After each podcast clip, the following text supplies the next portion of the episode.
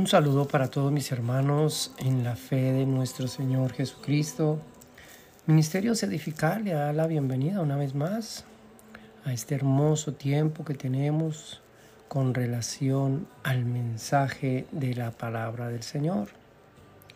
Para el día de hoy vamos a estar meditando en la carta a los tesalonicenses, capítulo 4, verso 13 al verso 18. Y nuestro título para el día de hoy es La muerte y yo. Ese es el título que tenemos para hoy, La muerte y yo. Así que vamos a, orar y vamos a darle gracias a Dios por este hermoso tiempo. Padre, te alabamos y te bendecimos, te damos gracias por tu palabra. Te damos gracias por este hermoso día pedimos, Padre lindo, que tu palabra pueda ser entendida, pueda ser atesorada en nuestro corazón y puesta por obra. En el nombre precioso de Jesús. Amén y amén.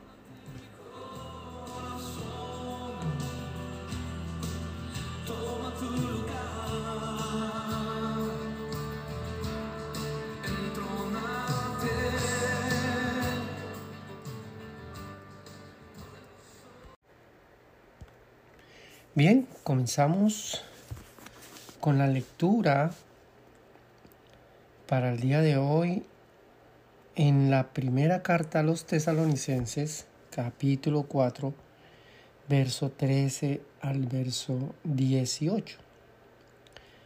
Con relación a la venida del Señor, dice, tampoco queremos, hermanos, que ignoréis acerca de los que duermen para que no os entristezcáis como los otros que no tienen esperanza. Porque si creemos que Jesús murió y resucitó, así también traerá Dios con Jesús a los que durmieron en él.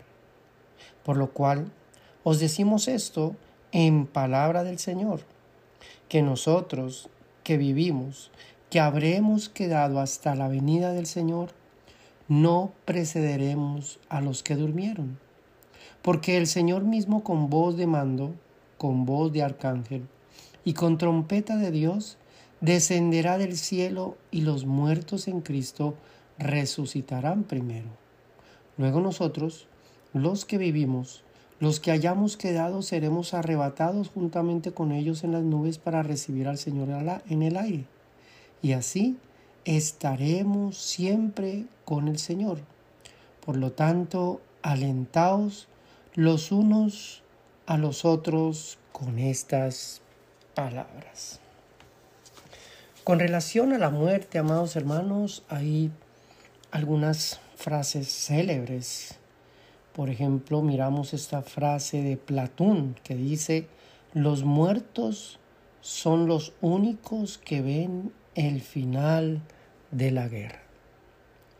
También hay otra frase que, se, que pronunció, pronunció Steve Jobs, que dice, ni siquiera la gente que quiere ir al cielo quiere morir para llegar ahí. Tremendas palabras. Ni siquiera la gente que quiere ir al cielo quiere morir para llegar ahí. Vemos también a Gandhi que dice, si la muerte no fuera el preludio a otra vida, la vida presente sería una burla. Y Voltaire dice, el hombre ocioso solo se ocupa en matar el tiempo, sin ver que es el tiempo quien nos matará. Qué tremendo, amados hermanos. Muchas personas tienen una, una idea personal, un concepto personal de lo que es la muerte. Pero la realidad sea dicha, amados hermanos. La muerte es algo que le acontecerá a todos los seres humanos. Y es de suma importancia que de vez en cuando nosotros eh, reflexionemos o consideremos em, este tema con relación a la muerte. Día a día golpea las vidas de las personas. A modo así de, reflexión, quiero compartir con ustedes eh, algo que escribí hace bastante tiempo, inspirado en, en otra eh, historia paralela y dice, el púlpito y el predicador. El mensaje más impactante de los seres humanos y el mensaje más impactante de los últimos tiempos está golpeando la realidad de todos los seres vivos. Este mensaje es tan claro como la transparencia del agua. Es tan sencillo que se podría definir con una sola palabra.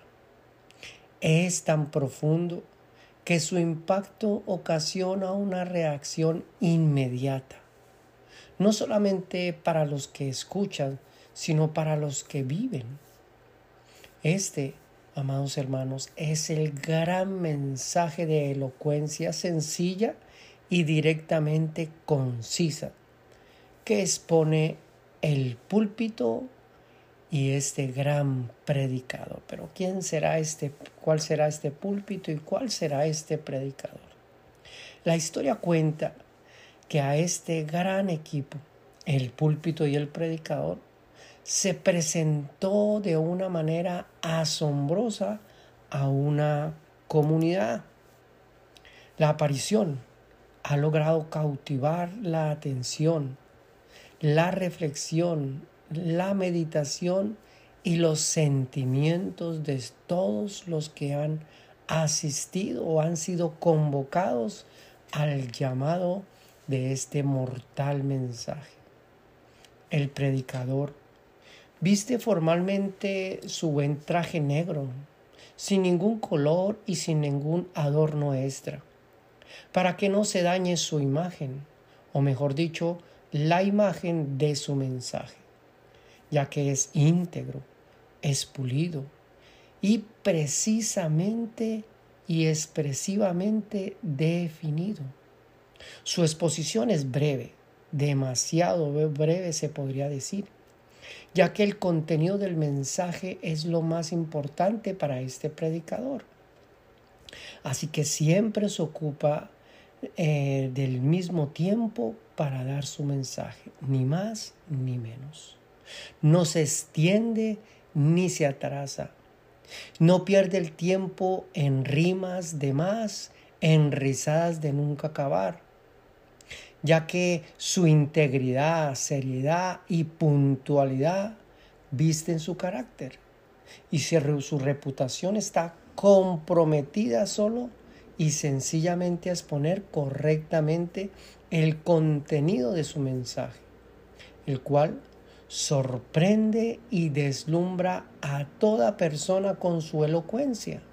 Sus palabras son tan duras como la piedra tan profundas como los abismos insondables, tan verdaderas como la existencia del sol, tan reales como el que palpa la arena árida y seca que abunda en los grandes desiertos. Eso, con relación al predicador. Pero encontramos también en este dueto, en este dúo, en esta pareja, el púlpito. El púlpito de este gran predicador es su gran ilustración.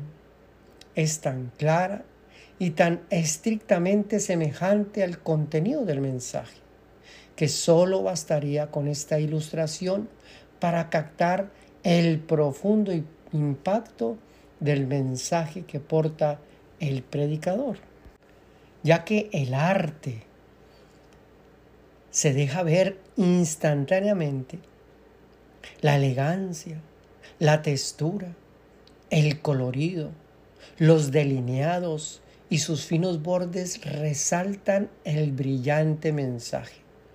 trayendo una claridad tan evidente que sería imposible para cualquier mortal no ser atraído e impactado por este gran mensaje. El púlpito y el predicador. Qué impresionante equipo de trabajo. El cielo y la tierra fueron testigos del momento exacto en que hicieron su gran presentación entre los vivientes. Una presentación que los convirtió en los mejores exponentes de realidades y verdades de toda la historia. Historia que desde tiempos remotos describe a esta pareja como los únicos que han podido deslumbrar y convocar las diferentes razas, lenguas, pueblos y naciones, sin importar su color, su estatus, su cultura, su credo o su religión. Todos, todos han venido para escuchar su flamante mensaje. Mensaje que ha tocado los corazones más sólidos y sin ninguna señal de sentimiento Sentimientos que se debilitan y se tornan en pañuelos de lágrimas. Lágrimas que fluyen desde lo más profundo del alma, expresando el efecto de la realidad comprensible o incomprensible del poderoso mensaje del predicador y su púlpito. Pero surge una gran pregunta. ¿Quién es este gran equipo? ¿Quién es este predicador y su esplendoroso púlpito? Se pregunta usted, ¿quién es este gran predicador y su púlpito? Tal vez esta breve exposición de este gran equipo haya abierto su interés para saber de quién estamos hablando ya que ¿quién puede delinear un mensaje casi perfecto? Querido amigo, usted que está escuchando esta presentación tiene el placer y el privilegio de reflexionar y de considerar el legítimo valor que tiene el alma de una persona ya que muchos podrían responder que nuestro predicador es un gran predicador de religiones. Otros dirían, oh, es la Biblia. Otros dirían, es un motivador carismático. Otros dirían, es Jesús, el Hijo de Dios, el único gran predicador y príncipe y obispo de todos los predicadores. Pero no, amados hermanos, este gran predicador que está visitando incansablemente a este mundo se conoce como la muerte, fruto y consecuencia del pecado. Y predica desde un púlpito que se conoce como comúnmente como la tumba y su lápida. Qué tremendo en base a esta realidad es que los predicadores deben considerar el mensaje como una desesperada necesidad de la humanidad, ya que es sólo mediante la expresión del Evangelio que se siembra la verdadera semilla de la vida en los corazones de las personas que tarde o temprano tendrán que partir de este mundo. Así que es importante, amados hermanos, revivir el mensaje de las sagradas escrituras. Así es, ese mensaje del Evangelio que es relevante para aquellas personas que tienen temor a la muerte. Es decir, para todos los seres humanos que tarde o temprano tendrán que experimentar el hecho de ser convocados por esta gran pareja que es la muerte y la lápida. Leemos en Romanos capítulo 6, verso 23, porque la paga del pecado es muerte, mas la dádiva de Dios es vida eterna en Cristo Jesús, Señor nuestro. Leemos también en la segunda carta a Timoteo capítulo 4 del verso 1 al verso 3, te encarezco delante de Dios y del Señor Jesucristo que juzgará a los vivos y a los muertos en su manifestación y en su reino. Que prediques la palabra, que instes a tiempo y afuera de tiempo. Redarguye, reprende, exhorta con toda paciencia y doctrina, porque vendrá el tiempo cuando no sufrirán la sana doctrina, sino que teniendo comezón de oír, se amontonarán maestros conforme a sus propias concupiscencias. Y muchos de estos maestros enseñan que la muerte está bien, que es algo natural y que después de la muerte ya no hay nada más, que no hay infierno, que no hay cielo, que todo acaba, que la muerte es el fin del sufrimiento, que la muerte es el fin de todo, que la muerte es descanso, que las personas pasan a descansar. Pero amados hermanos, la muerte es una realidad. ¿Qué es la muerte? La muerte no es más que separación. Eso es lo que significa la muerte. Es cuando el alma se separa del cuerpo.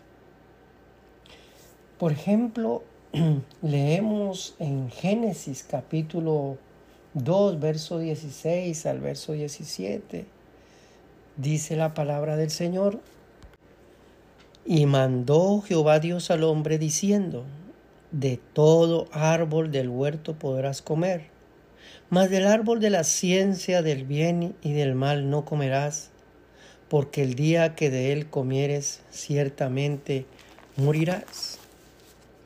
La muerte es separación y, el, y el hombre, el ser humano, en el momento que desobedeció, en ese momento se separa de Dios. ¿Qué significa estar separado de Dios? Significa que Dios es vida y el hombre quedó reducido a esa separación. La muerte es sencillamente la consecuencia de su pecado y eso lo separó de Dios. Por ejemplo, miramos también en el Evangelio de Juan capítulo 6. Jesús hablando dice, yo soy el pan de vida. El que a mí viene nunca tendrá hambre, y el que en mí cree no tendrá sed jamás.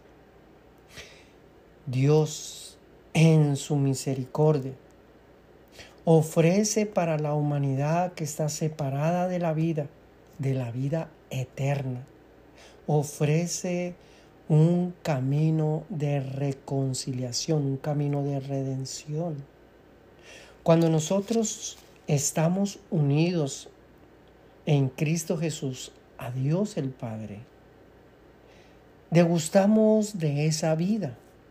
Separados de Cristo, estamos lejos de esa vida. Recordemos, amados hermanos, que está la muerte primera. Y la muerte primera es cuando se separa el cuerpo del el alma. Pero está también la muerte segunda.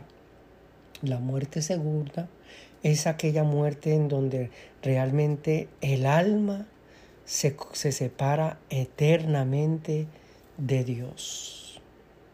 Eso lo dice la Biblia, eso lo dice la Biblia y podemos leerlo ahí en Apocalipsis capítulo 20. Apocalipsis capítulo 20 es un pasaje que hemos leído varias veces y se encuentra en el verso 11 al verso 15, hablando acerca del juicio ante el gran trono blanco. Dirán muchas personas, bueno, ¿por qué tanta insistencia en predicar el Evangelio? ¿Por qué los creyentes continuamente están compartiendo el mensaje del Evangelio de salvación? Amados hermanos, compartir el Evangelio de salvación no es hacerle una invitación a las personas a ser parte de una iglesia local, no es a que sean parte de eh, un ministerio específico, no es a que sean parte de una denominación o de una religión. No es para llenar un local donde un pastor se para y da unas enseñanzas motivacionales y todos vienen y contribuyen y qué lindo y todos se abrazan y es una comunidad y todos comen y todos se ayudan. No, amados hermanos.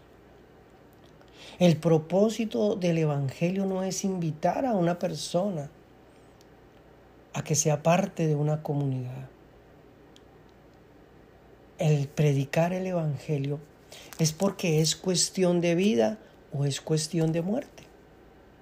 Sencillamente porque en el verso 11 dice la palabra del Señor, y vi un gran trono blanco, y al que estaba sentado en él, delante del cual huyeron la tierra y el cielo, y ningún lugar se encontró para ellos. Vi los muertos grandes y pequeños de pie ante Dios, y los libros fueron abiertos, y otro libro fue abierto el cual es el libro de la vida. Y fueron juzgados los muertos por las cosas que estaban escritos en los libros, según sus obras. Y el mar entregó los muertos que había en él, y la muerte y el Hades entregaron los muertos que había en ellos, y fueron juzgados cada uno según sus obras.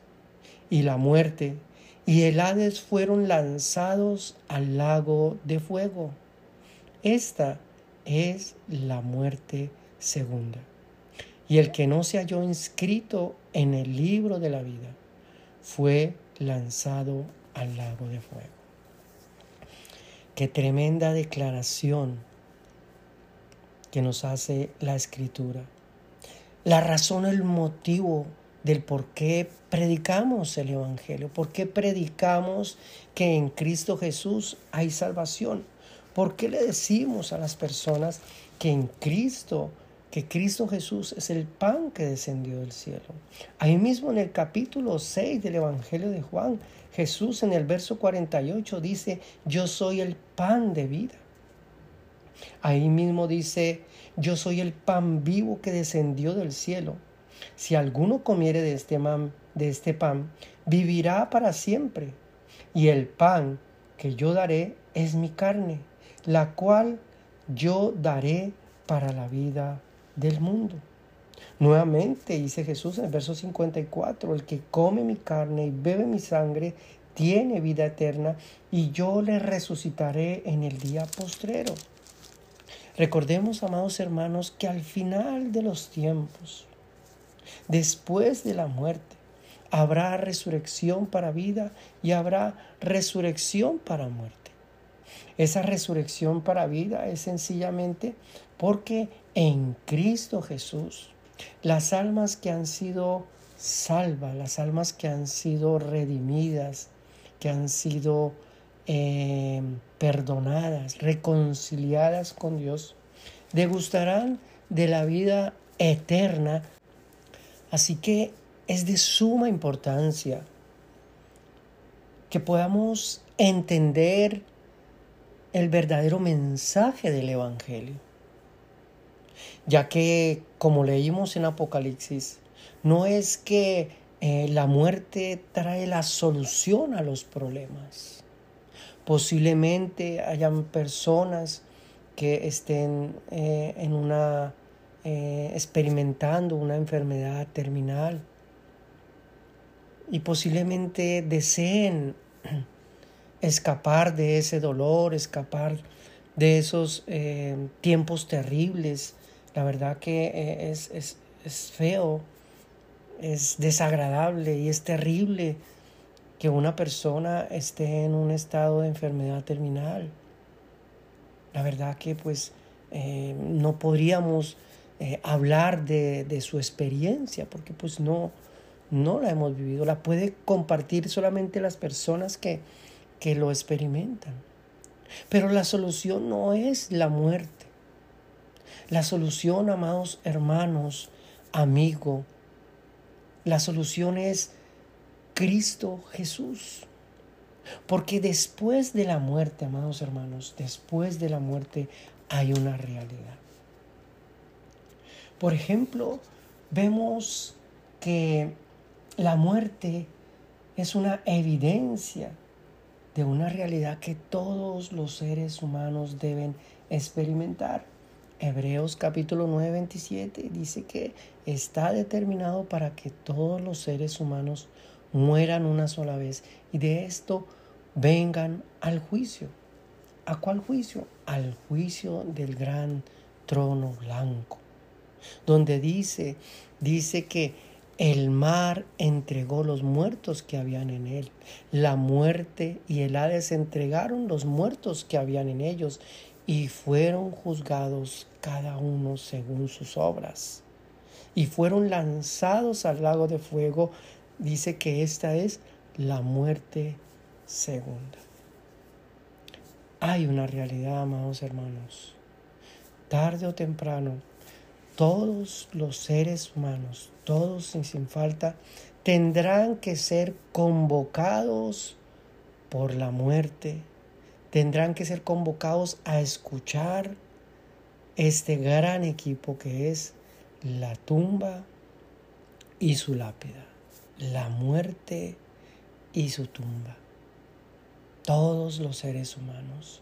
Y es de suma importancia que un mensaje como estos, la realidad, por ejemplo, cuando perdemos un familiar o cuando tenemos que asistir a un funeral, es de suma importancia que reflexionemos, que meditemos día tras día la muerte día tras día la tumba están predicando acerca de esa realidad. La paga del pecado es la muerte, mas la dádiva de Dios es vida eterna en Cristo Jesús. Qué tremendo, amados hermanos. Por ejemplo, miramos ahí mismo en el Evangelio de Juan una historia con relación a Lázaro y con relación a sus hermanas. Me llama la atención, amados hermanos, las palabras de una de las hermanas de Lázaro que dice, y Marta le dijo a Jesús, Señor, si hubieses estado aquí, mi hermano no habría muerto verso 21. Verso 22. Mas también sé ahora que todo lo que le pidas a Dios, Dios te lo dará. Y Jesús le dice, tu hermano resucitará. Qué tremendo. Marta le dijo a Jesús, Señor, si hubieses estado aquí, mi hermano no habría muerto. Aún para eh, Marta, que había visto los milagros, que había visto eh, las evidencias de que verdaderamente Cristo era el Mesías, el enviado de Dios, para ella yacía toda esperanza de que Lázaro pudiera resucitar nuevamente. Ella miraba la resurrección a futuro, pero no lo miraba a un presente. La muerte, amados hermanos, tiene un mensaje tan, tan duro, tan sólido, que para muchas personas eh, les es difícil, les es difícil aferrarse a una esperanza de después de la muerte. Como dijo Steve Jobs, cofundador de Apple, ni siquiera la gente que quiere ir al cielo quiere morir para llegar allí. Qué tremendas palabras. Ni siquiera la gente que quiere ir al cielo quiere morir para ir allí. El apóstol Pablo tenía claro, muy claro, el mensaje de la muerte. Y sobre todo el mensaje de la muerte cuando se contempla desde la crucifixión de nuestro Señor Jesucristo. Lo leímos ahí en Tesalonicenses, en la primera carta a los tesalonicenses, lo leímos ahí, y es la recomendación que da el apóstol Pablo. Tampoco queremos, hermanos, que ignoréis acerca de los que duermen o acerca de los que yacen en los sepulcros, acerca de los que están en los sepulcros. Eso es lo que quiere decir. Para que no os entristezcáis como los otros que no tienen esperanza. Amados hermanos, pueda que la muerte sea dura, pueda que ese mensaje sea tan mortal, tan desanimador para muchas personas, tan desalentador para muchas personas. No es fácil que una persona eh, parta. No es fácil ver que posiblemente la persona que más queremos, un amigo, un hermano, un hijo, un padre, una madre, deje este mundo. Pero más sin embargo, cuando nosotros miramos esta realidad y la contemplamos desde la cruz del Calvario, podemos aferrarnos a una esperanza, amados hermanos, para que no tengan tristeza, para que no tengan suma tristeza, como las otras personas que no tienen esperanza. Se predica el Evangelio sencillamente porque el Evangelio nos provee a nosotros una esperanza después de la muerte. Esa es la fe. Cuando hablamos de la fe, hablamos de la seguridad de nuestro perdón, la seguridad de nuestra salvación. Hablamos de la seguridad de lo que Jesús hizo en la cruz del Calvario. Y eso nos aferra a nosotros. Fe es esperanza. Nos aferra a una esperanza que después de la muerte hay vida eterna. También la fe nos dice a nosotros que después de la muerte, sin esa esperanza, sin esa, sin esa verdadera convicción de, de, de la obra de Jesús en la cruz del Calvario, hay un juicio hay un juicio y es un juicio eterno. Es sencillamente la puerta que se abre para la experiencia de la muerte segunda. Aquellas personas que no están inscritas en el libro de la vida. En otras palabras, aquellas personas que no están en Cristo. Cristo que es la vida eterna. Jesús dijo, en el capítulo 14 del Evangelio de Juan, capítulo 6, yo soy el camino, la verdad y la vida. Y nadie, nadie puede ir al Padre sino a través de mí. Qué tremendas palabras. Y el apóstol Pablo dice, porque si creemos que Jesús murió y creemos que Jesús resucitó, así también traerá Dios con Jesús a los que durmieron en él, a los que murieron en esa esperanza, con esa esperanza de la vida eterna, aquellos que pusieron su confianza en Cristo Jesús. Qué tremendo. Por lo cual dice el apóstol Pablo, os decimos en palabra del Señor, que nosotros que vivimos, que habremos quedado hasta la venida del Señor, no precederemos a los que durmieron, porque el Señor mismo con voz de mando, con voz de arcángel y con trompeta de Dios descenderá del cielo y los muertos en Cristo resucitarán primero. Luego nosotros, los que vivimos, los que hayamos quedado, seremos arrebatados juntamente con ellos en las nubes para recibir al Señor en el aire. Y así estaremos siempre con el Señor. Por tanto, dice el apóstol Pablo, alentaos los unos a los otros con estas palabras. Palabras de aliento, amados hermanos. El Evangelio hay que predicarlo a aquellos que están con vida. El Evangelio hay que predicarlo para que las personas puedan entender que la muerte es una realidad completamente desagradable para aquellos que no tienen a Cristo en su corazón. Pero que la muerte también puede ser, amados hermanos, el momento esperado, el momento que más espera un creyente. Porque es la misma puerta, la misma muerte, lo que abre esa puerta para entrar a la gloria eterna.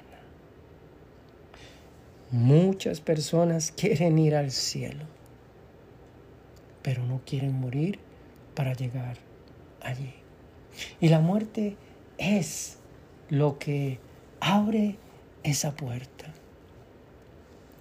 Tal como lo dice o lo dijo Spurgeon en uno de sus mensajes con relación a la muerte y su aguijón.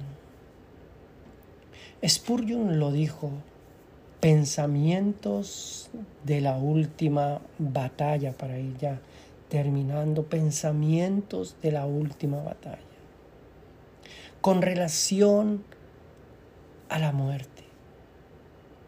No puedes matarlo, hombre. No hay esperanza de que puedas poner tu pie sobre su cuello y aplastar su cabeza. Pero una cosa sí puedes hacer. Tiene un aguijón que le puedes quitar. No podrás aplastar la muerte bajo sus pies pero puedes quitarle su mortal aguijón. Y entonces no tendrás que temer al monstruo, porque ya no será un monstruo, sino será más bien un ángel de rápido vuelo para elevarte a las alturas celestiales. ¿Dónde pues está el aguijón de este dragón? ¿Dónde debo golpear? ¿Cuál es el aguijón? El apóstol Pablo nos dice que el aguijón de la muerte es el pecado. Una vez que he cortado esto, entonces aunque la muerte puede ser triste y solemne, no temeré, sino que levantando el, aguijón del monstruo, exclamaré, ¿dónde está, oh muerte, tu victoria? ¿Dónde está, oh sepulcro, tu aguijón? Ya que el aguijón de la muerte es el pecado y el poder del pecado la ley. Mas gracias sean dadas a Dios, que nos da la victoria por medio de nuestro Señor Jesucristo. Qué tremendo, amados hermanos. Hay esperanza para esta humanidad. Hay esperanza para nosotros, amados hermanos. Hay esperanza para nuestros familiares. Hay esperanza para nuestros hijos, para nuestros nietos. Hay esperanza para nuestros amigos, para nuestros conocidos. Y esa esperanza está en Cristo Jesús. Es el pecado, amados hermanos, es el pecado que hace que la muerte sea horrible, que sea la tragedia más grande para un ser humano. Pero cuando el pecado es quitado del medio, a través del sacrificio de nuestro Señor Jesucristo, la muerte se convierte, como dijo Spurgeon, se convierte en un ángel de rápido vuelo para levantarnos a las alturas celestiales. Qué tremendo, amados hermanos. El apóstol Pablo sabía muy bien de lo que hablaba cuando él se expresa de la muerte. Él decía sencillamente que era lo que le impedía, lo que le impedía acercarse, llegar a estar allí eternamente con el Señor. El apóstol Pablo, cuando se despide en su segunda carta a Timoteo, él se despide con estas palabras. Capítulo 4 de la segunda carta a Timoteo, verso 5, dice, pero tú sé sobrio en todo, soporta las aflicciones, haz obra de evangelista, de, evangelista, cumple tu ministerio, porque yo ya estoy para ser sacrificado. El tiempo de mi partida está cercano. He peleado la buena batalla, he acabado la carrera, he guardado la fe. Por lo demás, me está guardada la corona de justicia, la cual me dará el Señor juez justo en aquel día, y no solo a mí, sino también a todos los que aman su venida. Qué tremendo, amados hermanos. La muerte y yo. ¿Cómo podemos nosotros o cómo vemos nosotros la muerte? Hemos reflexionado, hemos considerado el hecho de que tarde o temprano tenemos que enfrentarnos a esta realidad, la muerte yo. El apóstol Pablo dijo, he peleado la buena batalla, he acabado la carrera y he guardado la fe. Podemos hacerle frente, amados hermanos, a través de la fe en nuestro Señor Jesucristo. Hacerle frente a lo que le espera a toda persona que no haya sido redimida por la obra de Cristo Jesús. Hay un juicio, amados hermanos. Hay una realidad al final de todas las cosas. Y es que la muerte segunda golpeará la vida de aquellas personas. Será una realidad para aquellas almas que mueran sin Cristo Jesús. Por eso yo le invito a usted, amado hermano, amigo, persona que me escucha, que medite un poco en su vida y que se dé esa oportunidad, esa oportunidad de venir a Cristo, de escuchar su mensaje, de conocerlo, de conocer lo que verdaderamente enseña el Evangelio, de darse un momento a solas levantar su mirada al cielo, de reconocer que verdaderamente por causa del pecado es la muerte y por consiguiente la condenación.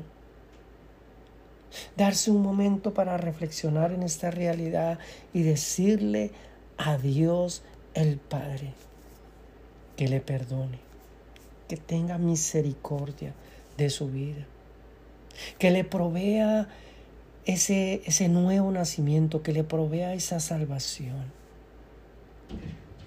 Con ruego y con súplica podemos pedirlo. Qué hermoso. Padre, te alabamos y te bendecimos y te damos gracias una vez más por el mensaje de tu palabra. Yo te pido por cada uno de mis hermanos, cada persona que escucha, que, ha escuchado, que escuchará este mensaje. Yo te pido que seas tú tocando sus vidas y sus corazones. Que seas tú bendiciendo a cada una de estas personas que no te conocen. Que seas bendiciéndolos con el perdón de sus pecados y con la fe para gloria de la vida eterna. Asimismo te pido, eh, Padre amado, por aquellas personas que posiblemente se han debilitado en su fe, posiblemente que no tienen esperanza, que no han encontrado o que han perdido el sentido de lo que verdaderamente implica la vida cristiana. Yo te pido, Señor, que restaures su vida espiritual, que los levantes, que los animes, que los confortes, porque hay algo en juego y es la vida eterna. Por eso yo pido por cada uno de mis hermanos, en el nombre precioso de Jesús.